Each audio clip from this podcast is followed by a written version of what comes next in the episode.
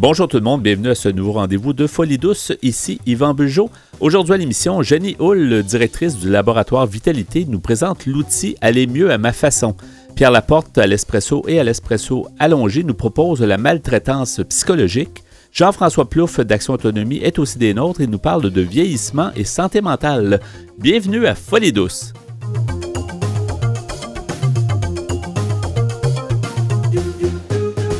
Vous syntonisez Folie douce, l'émission qui vise à détruire les tabous du vaste monde de la santé mentale. J'accueille maintenant mon invité, Mme Janie Hull. Bienvenue à l'émission Folie douce.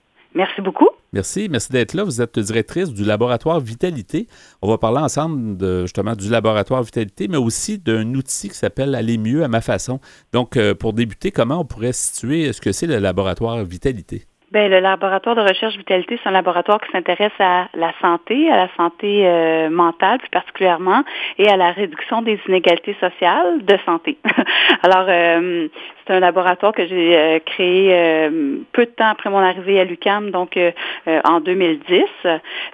puis, c'est dans le cadre de, des travaux du laboratoire, on a différents projets de recherche en cours, mais qui concernent soit justement l'autogestion des difficultés de santé mentale, la promotion de la santé mentale, mais aussi euh, l'amélioration des conditions de vie des populations qui sont plus euh, défavorisées au plan socio-économique. Il y, il y avait un besoin à ce moment-là, quand vous l'avez créé en 2010, il y avait un besoin dans la, dans la collectivité à ce sujet-là, dans le monde aussi euh, universitaire?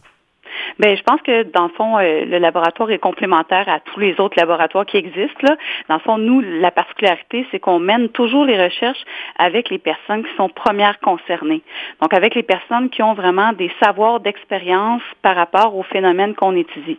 Donc, dans ce cas-ci, euh, par rapport à la santé mentale, on s'assure d'avoir au sein même des équipes de recherche des personnes qui sont en rétablissement de problèmes de santé mentale, qui sont passées par là et qui vont mieux aujourd'hui et qui ont envie de contribuer à des études, mais au-delà d'une simple participation à un questionnaire ou une entrevue une fois, c'est vraiment des partenaires avec qui on pense les projets de recherche, avec qui on mène les projets et avec qui ensuite on, diffuse les connaissances qui sont produites de ces projets-là. C'est vraiment la couleur particulière du labo Vitalité, c'est qu'on implique toujours les personnes premières concernées dans les projets.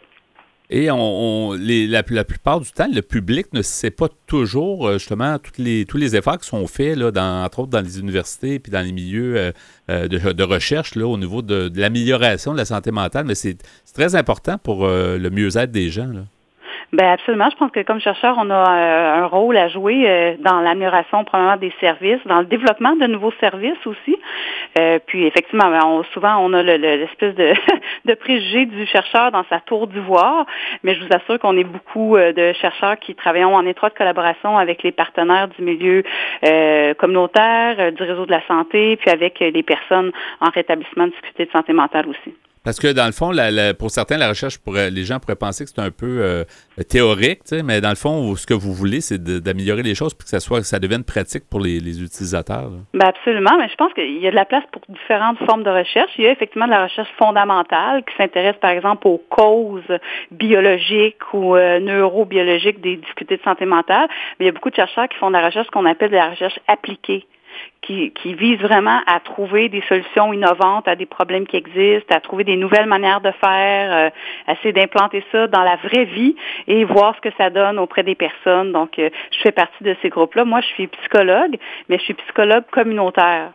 Donc, à la différence de mes collègues euh, psychologues euh, cliniciens qui font de la psychothérapie, qui tentent de traiter les problèmes de santé mentale avec la psychothérapie, les psychologues communautaires, on essaie de travailler d'une part plus en amont du développement des difficultés de santé mentale, puis on travaille beaucoup aussi avec le soutien par les pairs, euh, l'entraide, le développement du pouvoir d'agir aussi, le développement du pouvoir d'agir individuel et collectif. C'est vraiment la, ce qui fait notre notre euh, marque de commerce, si vous voulez, les psychologues communautaires. Vous, devez avoir sûrement une bonne collaboration aussi du milieu, parce qu'on sait que le milieu à Montréal est quand même très dynamique. Il y a beaucoup d'organismes, il y a beaucoup de gens qui s'impliquent euh, dans le domaine communautaire en santé mentale. Absolument, c'est extraordinaire ce qui se fait dans le milieu communautaire en santé mentale.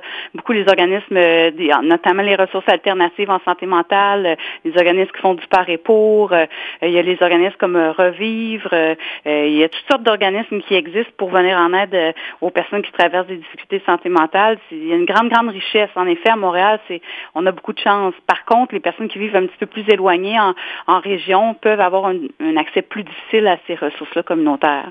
Et on va parler justement d'un outil, puisqu'on parlait du pratico-pratique tout à l'heure. Il y a un outil qui se, nomme Aller mieux à ma façon. Qu'est-ce que c'est cet outil? Bien, c'est un outil qu'on a développé, euh, je pense que la première version était en 2016. Donc, c'est un outil qui euh, vise à, vraiment euh, aider les personnes à reconnaître ce qu'elles font déjà pour aller mieux. Donc, quelles sont leurs stratégies? On appelle ça des stratégies d'autogestion. Euh, Qu'est-ce qu'elles font pour aller mieux dans leur vie quotidienne, pour euh, gérer les symptômes, pour prévenir les rechutes? Et c'est un outil qui a été développé à partir du savoir d'expérience de 50 personnes qui se sont rétablies de discuter de santé mentale et à qui on a demandé, dans une recherche, de nous partager leurs trucs.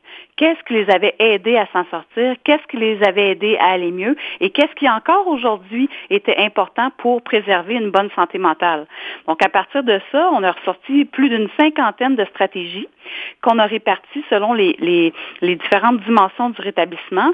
Et donc, l'outil Aller mieux à façon permet à la personne de repérer parmi cet éventail de stratégies-là ce qu'elle fait déjà pour aller mieux. Donc, déjà, c'est valorisant en soi de, de réaliser qu'on en fait déjà de l'autogestion et qu'on est bien parti. Mais par la suite, la personne peut se laisser inspirer par d'autres stratégies que les gens ont mentionnées et qu'ils trouvaient utiles. Donc, au départ, Aller mieux à façon, c'est un outil qui était vraiment papier. Euh, c'était un outil qu'on, euh, c'est comme une brochure, si vous voulez.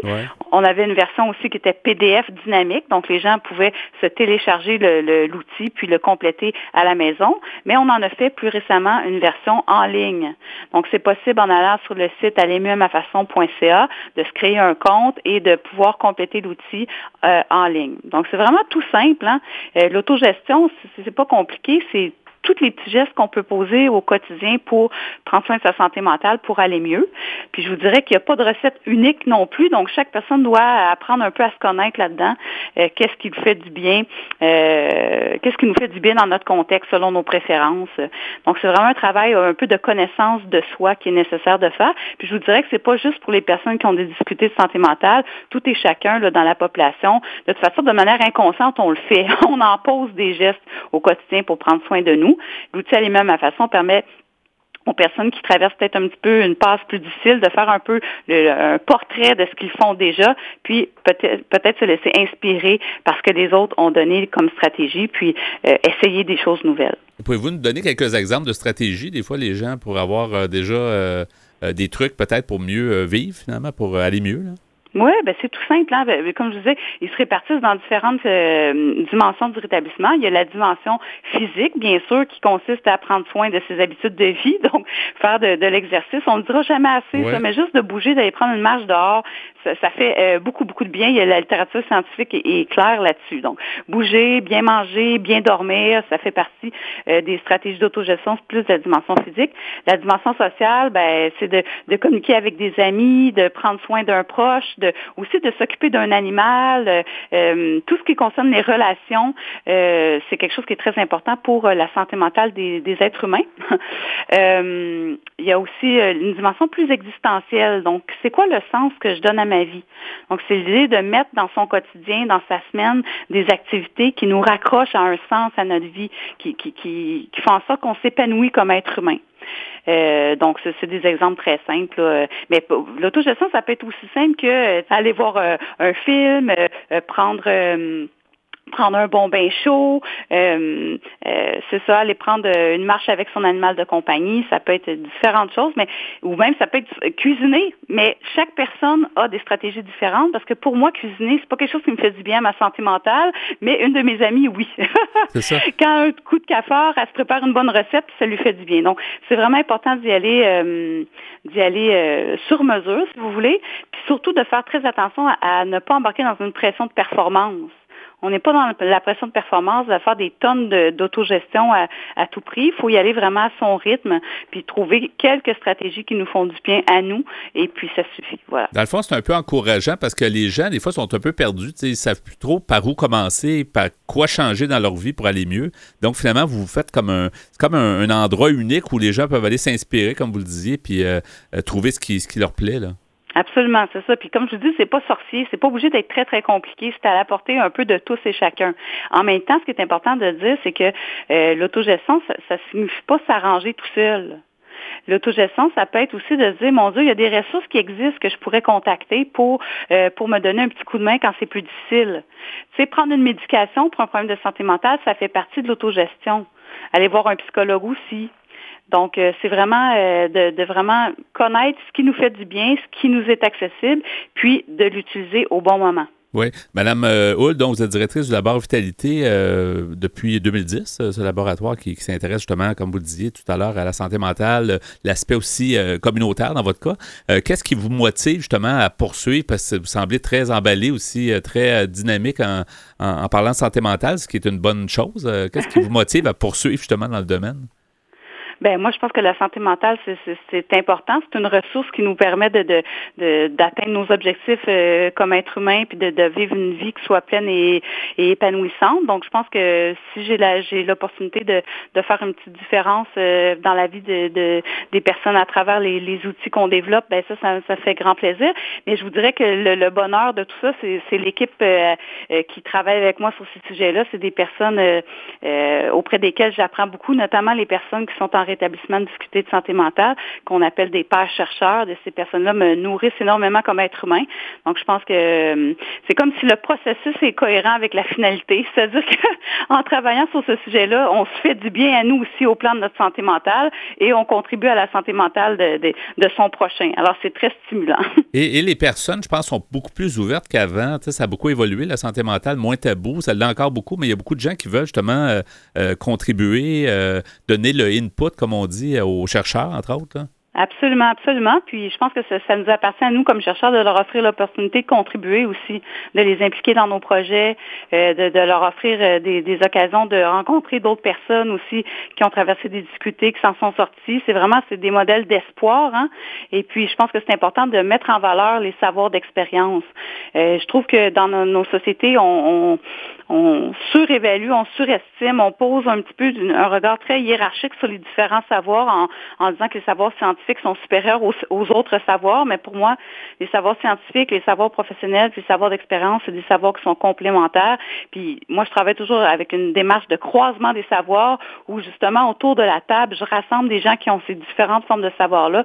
C'est ensemble qu'on est capable de produire des, connaissances encore plus utiles, je pense, pour euh, la société. Oui, absolument. Ben, il nous reste quelques secondes encore, euh, on voudrait mentionner justement les gens qui veulent soit utiliser, euh, finalement, avoir accès à l'outil, aller mieux à ma façon, ou sinon en savoir plus euh, sur le laboratoire Vitalité. comment on pourrait faire? Bien, je vous invite simplement à, taper www.allermieuxamafaçon.ca. Donc, aller mieux à ma façon dans un mot.ca ou encore www.vitalité.ucam.ca. Donc, aller mieux, un outil euh, à découvrir. C'est ceux qui ne savent, qui connaissent pas, finalement, aller l'utiliser et, ça va juste être euh, bénéfique, je pense, pour euh, la plupart des gens. Même, comme vous le disiez, on n'a pas besoin d'avoir un diagnostic de santé mentale. Tous les gens ont des fois des, des, downs, comme on dit, dans leur vie. Donc, comment aller mieux? Ben, c'est une bonne, une bonne piste pour aller mieux. Absolument. Ben, merci beaucoup, Mme Janie Hull, dont directrice du laboratoire Vitalité, d'avoir été avec nous à l'émission Folie douce et bonne continuation. Merci, ça m'a fait plaisir. Au revoir. Merci, au revoir. Vous voulez mieux nous connaître et communiquer avec nous? Visitez notre site internet au www.antenne.qc.ca antenne.qc.ca. Nous y allons maintenant avec l'Espresso. Bonjour Pierre Laporte. Salut Yvan. Aujourd'hui, euh, le sujet, la maltraitance psychologique. Exactement, la maltraitance psychologique. J'espère que ça ne sera pas trop triste. ben, c'est un sujet difficile, ouais. je dirais, mais c'est un sujet dont on doit parler parce que euh, d'après ce qu'on peut lire, euh, d'après ce qu'on peut entendre aussi, c'est quelque chose qui est assez répandu Et euh, ceux qui sont coupables de maltraitance psychologique, c'est autant les hommes que les femmes, d'après ce qu'on nous dit. Ouais. Et euh, d'après l'article qui s'appelle Maltraitance psychologique, comment l'identifier et comment agir, on va voir justement qu'est-ce que c'est possible de faire. Mais euh, euh, la personne qui a écrit l'article, c'est Madame Andrea Garcia Cerdan, qui est psychologue. Elle utilise plus le masculin pour décrire celui là, qui commet les maltraitances, mais elle nous dit également que c'est homme et femme et elle utilise le il, Ouais. on va voir plus souvent, et dans la vie de couple. No- donc, ne vous sentez pas visé, messieurs. Ça se peut que ce n'est pas que vous qui êtes en Exactement. cause. hein. Exactement, oui. Alors, elle nous dit cela se produit dans toutes les tranches d'âge et dans n'importe quelle relation. On est déjà bien loin du stéréotype de la maltraitance au sein du couple. Cela peut se produire dans une relation d'amitié, dans une relation professionnelle, dans une relation parent-enfant, même dans une relation avec une personne âgée etc. Et les personnes qui maltraitent peuvent être aussi bien des femmes que les hommes. Un abus pendant l'enfance peut avoir de graves conséquences sur la vie d'un individu et empêche souvent un développement psychologique sain. La maltraitance psychologique, nous dit Mme Cerdan, peut être définie comme un schéma régulier d'offenses verbales, de critiques constantes, de manipulation, etc., dans lequel il existe toujours une relation d'inégalité entre la victime et son agresseur. L'agresseur se trouve dans, dans une situation de pouvoir et de supériorité. Par exemple, il se rit de vous et vous ridiculise devant les autres. Tu vas voir, il y a beaucoup de points. Euh, lorsque vous vous plaignez, il vous dit, par exemple, c'était une blague et, et il vous accuse d'être trop sensible. Il vous dit que vos opinions et vos sentiments sont erronés. Vous ressentez qu'il vous traite comme un enfant. Il vous corrige tout le temps à cause de votre comportement inapproprié, entre guillemets vous ressentez que vous devez demander la permission avant de vous rendre n'importe où ou afin de prendre n'importe quelle décision. Il contrôle aussi vos dépenses. Il vous traite comme si vous étiez inférieur à lui. Il vous fait sentir comme s'il avait toujours raison. Il vous rappelle constamment vos erreurs. Il diminue vos succès, vos aspirations, vos plans et même qui vous êtes. Il vous regarde et vous parle avec désapprobation, de manière condescendante et dépréciative.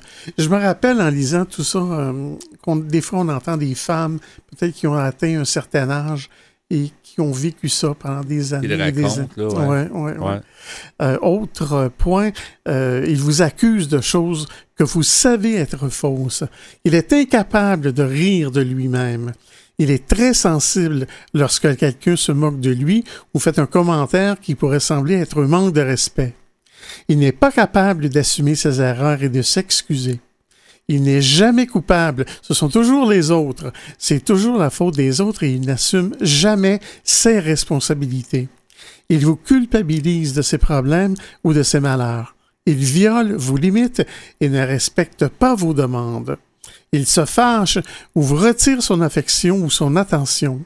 Il utilise la privation de nécessités basiques ou l'abandon et la négligence comme châtiment. Et cela se produit surtout envers les enfants.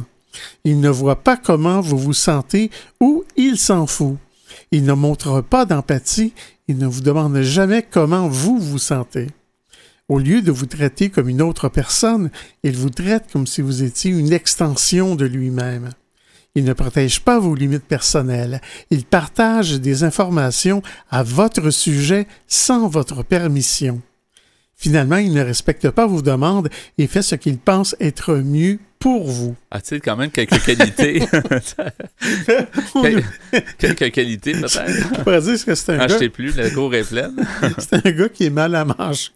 Mal à manger, on pourrait dire. Ouais. Mais on va voir que ça prend aussi un type de victime parce que c'est pas tout le monde, c'est pas toutes les femmes qui vont accepter ça. Là, ici, on, évidemment, c'est un homme qui est celui qui commet les, les Mais ça pourrait être une femme qui fait tout ça, là, tout ce que tu as décrit. là, Exactement. Voici maintenant le profil de la victime. Cela doit, doit être clair que dans les cas de maltraitance psychologique, la victime n'est absolument pas coupable d'être maltraitée. Elle ne l'a pas cherché et n'apprécie pas être insultée et dépréciée. Ce qui, par contre, est vrai, c'est que les personnes qui maltraitent les autres le font généralement avec certaines personnes qui remplissent certaines caractéristiques psychologiques. Les maltraitants profitent des personnes dont ils savent qu'elles ne font qu'ils ne vont pas se confronter à eux ou à elles. C'est pour cela qu'on peut désigner une population plus vulnérable aux maltraitances. Il est important que nous le détections, que cela euh, soit pour nous-mêmes ou pour des personnes qui nous sont proches, afin de les aider à se renforcer de manière à ce qu'elles puissent faire face et se défendre d'une possible maltraitance. Donc, ces personnes-là, ils vont avoir besoin d'aide, c'est clair. Ouais. Les caractéristiques de ces personnes sont généralement les, les suivantes. Ce sont des personnes avec une basse estime d'elles-mêmes. Elles ne se sentent pas capables d'affronter la majorité des situations problématiques. Elles dépendent généralement des autres pour prendre leurs décisions. Elles ne défendent pas leurs droits et ont de la peine à dire non. Mais je vais m'arrêter ici et euh, je vais poursuivre un peu plus tard dans l'émission.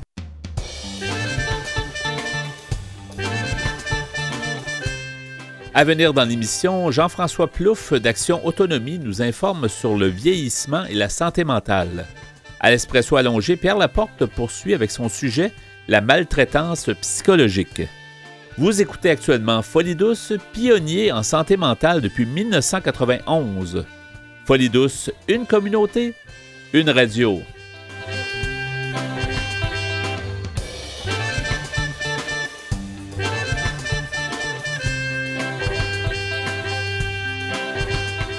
De retour au micro à Folie Douce, qui vous renseigne sur les difficultés émotionnelles. Je reçois maintenant notre collaborateur Jean-François Plouffe. Bonjour Jean-François. Bonjour. Alors aujourd'hui, pour ta chronique, tu vas nous parler de vieillissement et santé mentale. Oui, euh, ça fait plusieurs années déjà qu'à Action Autonomie, on s'intéresse à cette question-là du vieillissement, de l'impact du vieillissement sur la santé mentale. Euh, on, fait, on a fait des projets de recherche euh, avec la téléuniversité, la TELUC, depuis plus de cinq ans. Et là, on en est à euh, à la diffusion des conclusions de ces, de ces deux recherches-là qu'on a faites, en fait. Euh, et ce qu'on tente de faire, c'est de faire en sorte que les personnes elles-mêmes qui, sont, qu'on perçoit comme vieillissantes, c'est-à-dire qui ont plus que 55 ans, euh, vont faire eux-mêmes la présentation des conclusions de la recherche. Et donc, ça, sous-entend toute une démarche de formation, euh, justement, des formateurs et formatrices, parce que c'est pas des gens qui sont très habitués à parler en public donc, c'est un défi intéressant et valorisant pour nos membres aussi. Donc, euh, on trouve ça euh, vraiment très, très positif là, comme approche. Puis, ça intéresse plusieurs de nos, de nos membres. Euh, évidemment, nos membres sont souvent des gens qui ont atteint l'âge de la pré-retraite, mettons là, à 55 ans. Donc, c'est eux qui ont un peu plus de temps à consacrer à l'action autour des revendications, autour des droits. Donc, ça, ça, ça, leur donne une, une façon d'amener amener leur implication à un autre niveau là, et on trouve ça très, très positif. On s'intéresse de plus en plus au vieillissement et santé mentale, mais c'est sûr que ça, peut-être, je dirais, a été des fois un peu euh, oublié, ou en tout cas, peut-être qu'on y avait moins de. Il y avait peut-être plus de jeunes, certaines époques, étaient, entre guillemets, plus jeunes. vois, on s'occupait plus des gens, peut-être plus jeunes, mais j'ai l'impression que le vieillissement devient de plus en plus important en santé mentale.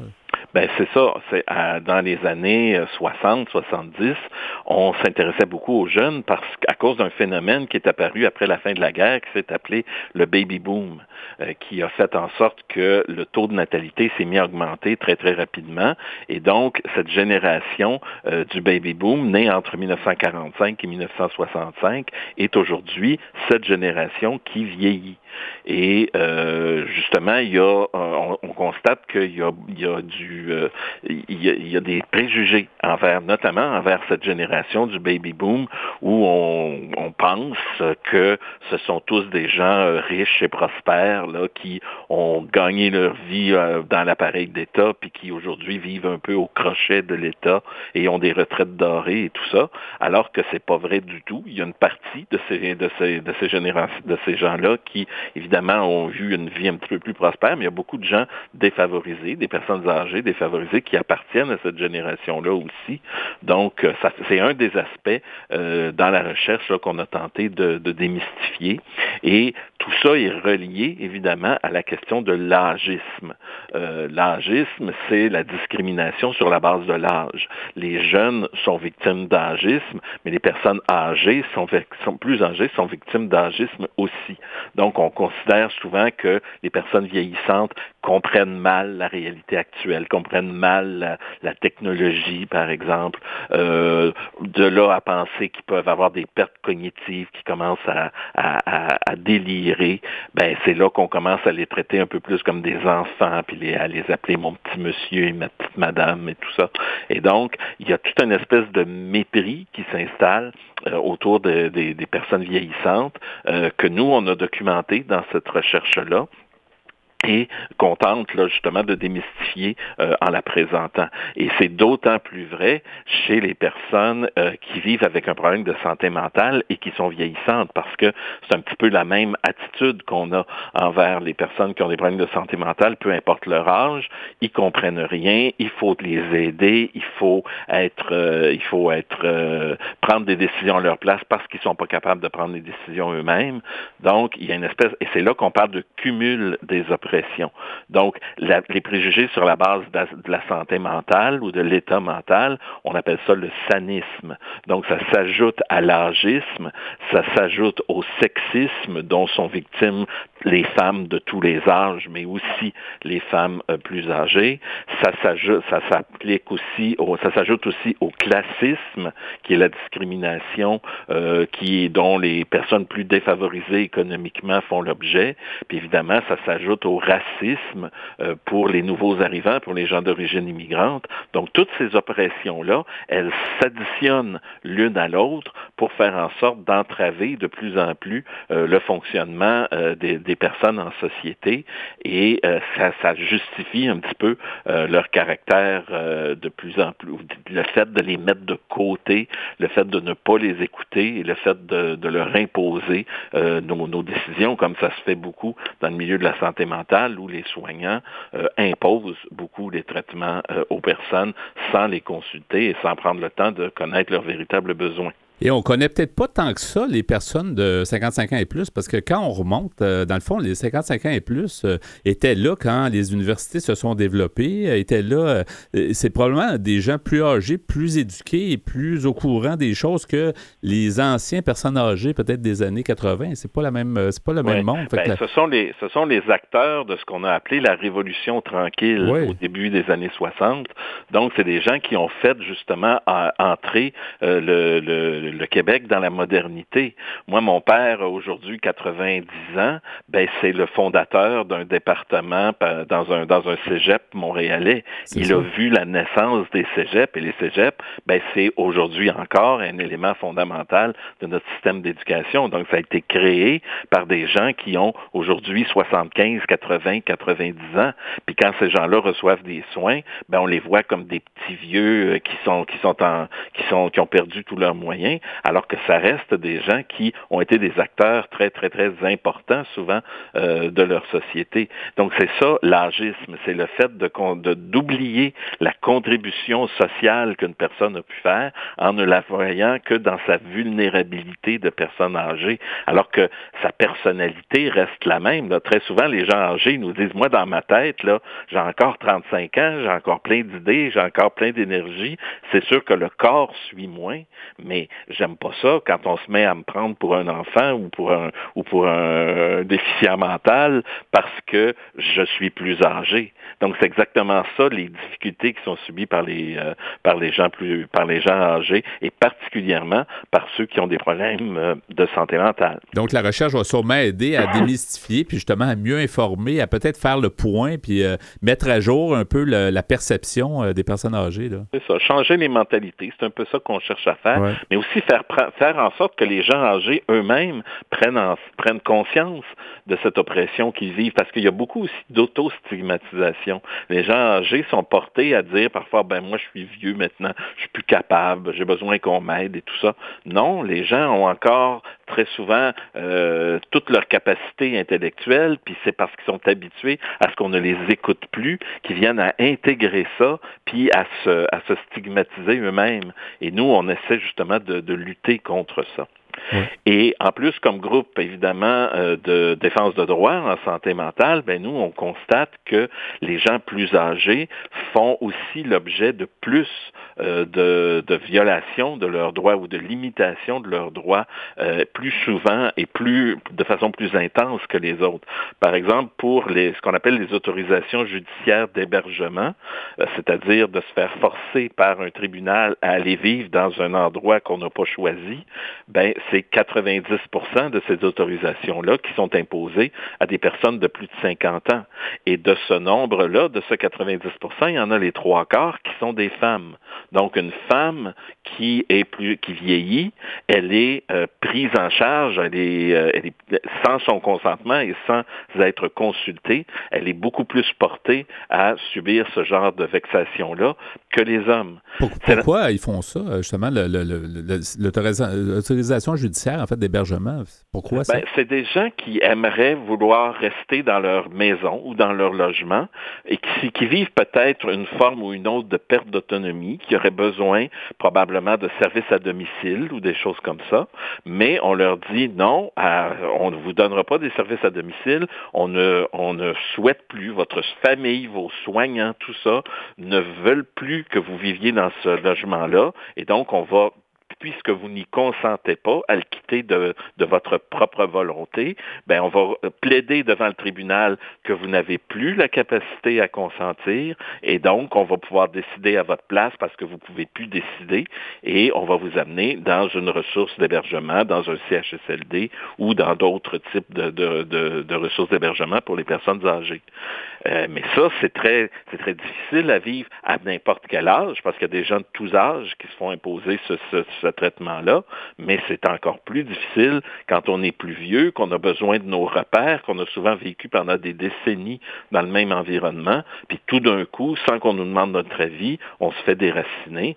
C'est quelque chose d'extrêmement difficile à vivre pour les personnes. Absolument. Il nous reste à peu près trois minutes, euh, Jean-François. Oui, ben, je voulais aussi parler des séances d'électrochoc. Euh, nous, on est très critiques face à, à cette forme de traitement-là. Ben, il y a 70% des électrochocs qui sont administrés à des personnes de plus de 50 ans. Et dans ce 70 %-là, encore une fois, même phénomène que pour l'hébergement forcé, il y en a les deux tiers qui sont des femmes. Donc, on voit bien le cumul des oppressions euh, sur le fait, le sexisme et l'agisme notamment, qui sont très, très présents dans notre société. Même chose pour les mesures de contention. On attache beaucoup les personnes âgées dans les hôpitaux et dans les CHSLD. On pense que c'est pour leur bien, pour les empêcher de des chutes. Mais il y a une étude française récemment qui a démontré que, au contraire, attacher une personne, ça ne doit pas être un procédé pour prévenir des chutes, parce que, euh, au contraire, l'immobilisation prolongée d'une personne, ça produit un ankylosement, un déconditionnement physique et psychologique qui fait que la probabilité de chute augmente dès que la personne est un petit peu euh, laissée à elle-même. Donc les gens deviennent dépendants de, de liens physiques, de, de, qui les maintiennent à leur fauteuil roulant ou à leur lit, alors que c'est pas absolument nécessaire et que c'est là surtout parce qu'on n'a pas le temps nécessaire de s'occuper d'eux et d'être présent à eux dans leur, euh, dans leur déplacement. Donc c'est toutes ce, ces, ces considérations-là sur lesquelles on veut euh, sensibiliser finalement la société et, sur, et cette sensibilisation-là va se faire par des personnes vieillissantes qui vivent avec des de santé mentale. Donc on pense que le message va être particulièrement percutant. Il reste à peu près une minute. Juste, je me disais, je, probablement qu'avec le temps, on va voir que les nouveaux préposés aux bénéficiaires des CHSLD, est-ce que ça va aider? Effectivement, on dit toujours qu'il manque de personnel, on verra bien. Mais en moins d'une minute, euh, tu peux ben, On espère, mais on sait que la culture dominante, notamment en santé mentale, la culture qui avait cours dans les asiles d'aliénés du début du 20e siècle, elle est encore bien vivante. Donc, euh, on pense qu'il va falloir plus que renouveler les, euh, les, les effectifs pour que les choses changent. Il va vraiment falloir faire de la sensibilisation puis de la formation de ces gens-là, au-delà des techniques de soins, mais aussi sur les droits et les aspirations des personnes qui soignent, parce qu'elles en ont encore, même si elles ne sont plus toutes jeunes. Et peut-être avoir euh, justement euh, des milieux de vie mieux pensés et tout ça. Donc, c'est tout ça aussi. C'est, pas le juste... gouvernement parle de maison des aînés. On va voir à quoi On ça va voir que- ressembler. Euh, et est-ce qu'on aura les ressources pour les faire à grande échelle? Ça, c'est à voir. savoir euh, sur le long terme. Mais en terminant, Jean-François, les coordonnées d'Action Autonomie, pour euh, si vous avez besoin d'aide, on, vous êtes toujours disponible. Tout à fait. Alors, on est au téléphone 514-525-5060 et on peut visiter aussi notre site Internet au www.actionautonomie en un mot.qc.ca. Bien, merci beaucoup de ta présence. On va surveiller effectivement les résultats éventuellement de cette recherche là, sur le vieillissement et santé mentale. Ça va être int- intéressant pour mieux nous informer de la situation actuelle. Merci et à une prochaine. Merci à vous. Au revoir. Salut. Vous écoutez le rendez-vous radiophonique hebdomadaire Folie douce qui traite de santé mentale depuis 1991. C'est maintenant le moment du bloc espresso allongé et tel que promis par toi, Pierre, on va poursuivre avec euh, la maltraitance psychologique, le sujet que tu nous amènes cette semaine. Oui, un sujet euh, pas trop euh, joyeux, mais un sujet dont on doit parler. J'essaie d'a- d'alterner entre les sujets lourds et les sujets beaucoup plus légers pour jamais être trop, trop, Parce que trop lourd, trop triste. à quelque part, c'est la santé mentale, puis il y a Ouais. des problématiques. Fait que je veux dire, c'est juste notre, notre façon de la- de l'amener, mais c'est pas si mal quand même dans le temps. C'est plus, ça nous aide en tout cas à le reconnaître, puis peut-être justement à Ouais. agir et à faire quelque chose pour euh, euh, changer peut-être la situation. là. Donc, euh, la maltraitance psychologique, d'après un article de Madame Andrea Garcia Cerdan, qui est psychologue. Elle euh, nous donnait un portrait des, des personnes se laissaient, entre guillemets, euh, maltraiter parce qu'il y, a, euh, y a comme une espèce de profil des personnes qui se laissent euh, maltraiter. Mais il y a aussi un profil du maltraitant. Et elle nous dit que les maltraitants psychologiques ne se rendent souvent pas compte de ce qu'ils sont en train de faire. Ils le voient comme une manière normale d'avoir une relation avec les autres. Ils n'ont pas appris de manière saine d'entrer en confrontation, mais ils ont plutôt tendance à réagir de manière agressive. Et c'est la façon avec laquelle ils ont appris à compenser leurs propres insécurités et leurs propres peurs. En abusant des autres, ils sentent qu'ils ont le contrôle, quelque chose qu'ils ne ressentent certainement pas dans les autres environnements de leur vie. Donc, finalement, c'est des personnes qui ont des carences, finalement, On peut dire la-. Ouais, on peut dire que la plupart des personnes qui ont des comportements un peu comme ça, là, euh, Mhm. souvent c'est de leur faute, puis c'est pas toujours. là, tu sais, on Ouais. sent les excuser à quelque part. Des fois, c'est c'est plus fort qu'elle, puis elle s'en rend pas tout à fait compte, des fois. Ouais. C'est peut-être même des personnes abusées dans l'enfance. Aussi, ouais. Ça peut être ça. Ouais. Alors, euh, les maltraitants se sentent peu sûrs et c'est pour cela qu'ils ont besoin que la victime de leur maltraitance dépende complètement d'eux. Et n'importe quelle action de rébellion est vue par eux comme une menace à leur situation privilégiée. Ils sont contrôleurs, possessifs et jaloux. Ils ont une faible tolérance à la frustration. Ils rendent coupables les autres de leurs problèmes. Ils ne se rendent généralement pas compte des dégâts qu'ils provoquent. Et dans les cas où ils s'en rendent compte, cela leur est égal. Ils manquent d'empathie. Ils ne savent pas gérer leurs émotions. Ils peuvent arriver à être enchanteurs et aimables lorsqu'ils le souhaitent.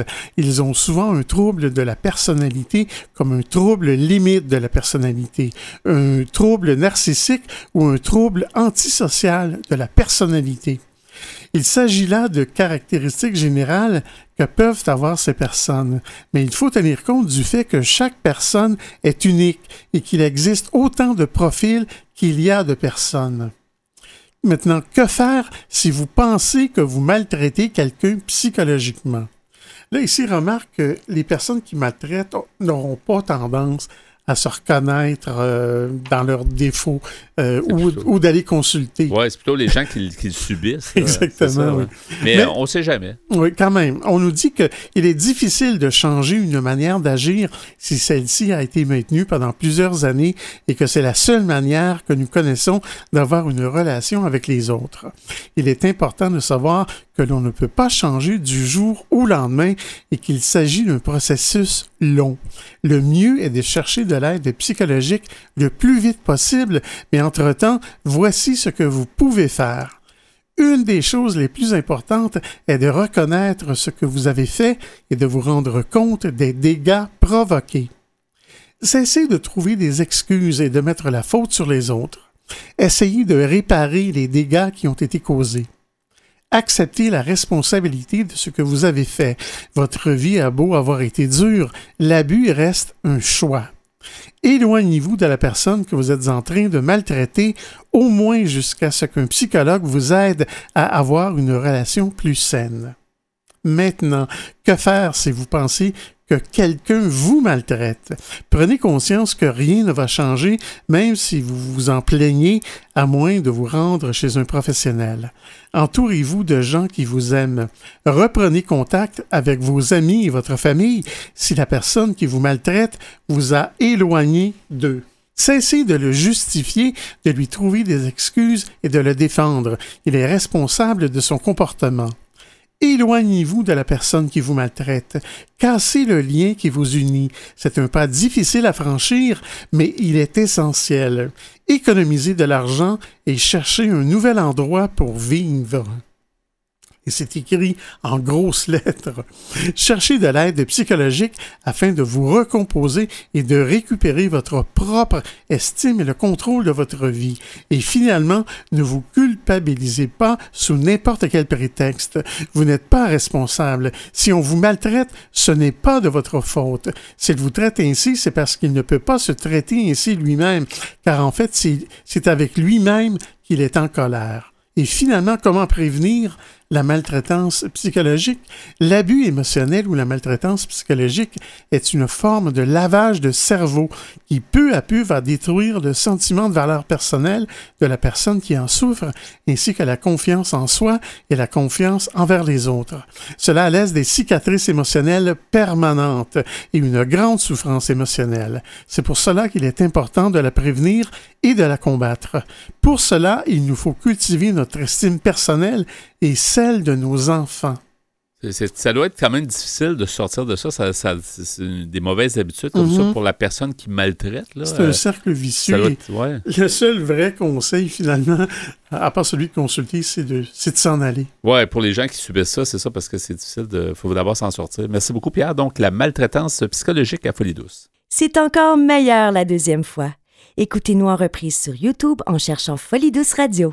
Pour conclure ce rendez-vous de Folie Douce, euh, Pierre Laporte, merci beaucoup pour ta mise en onde. Ah, ben bienvenue, mon cher. Et merci aussi pour tes blocs espresso. Tu nous as parlé de maltraitance psychologique. Mm-hmm. On a reçu en début d'émission Janie Hull, directrice du laboratoire Vitalité, qui nous a présenté l'outil Aller mieux à ma façon. Alors, c'est fort intéressant, c'est à suivre d'ailleurs. Notre collaborateur Jean-François Plouffe d'Action Autonomie nous a parlé de vieillissement et santé mentale. C'était donc le menu de Folie Douce cette semaine. C'est Yvan Bugeaud à l'animation. Bonne semaine à tous et à la prochaine Folie Douce. Au revoir.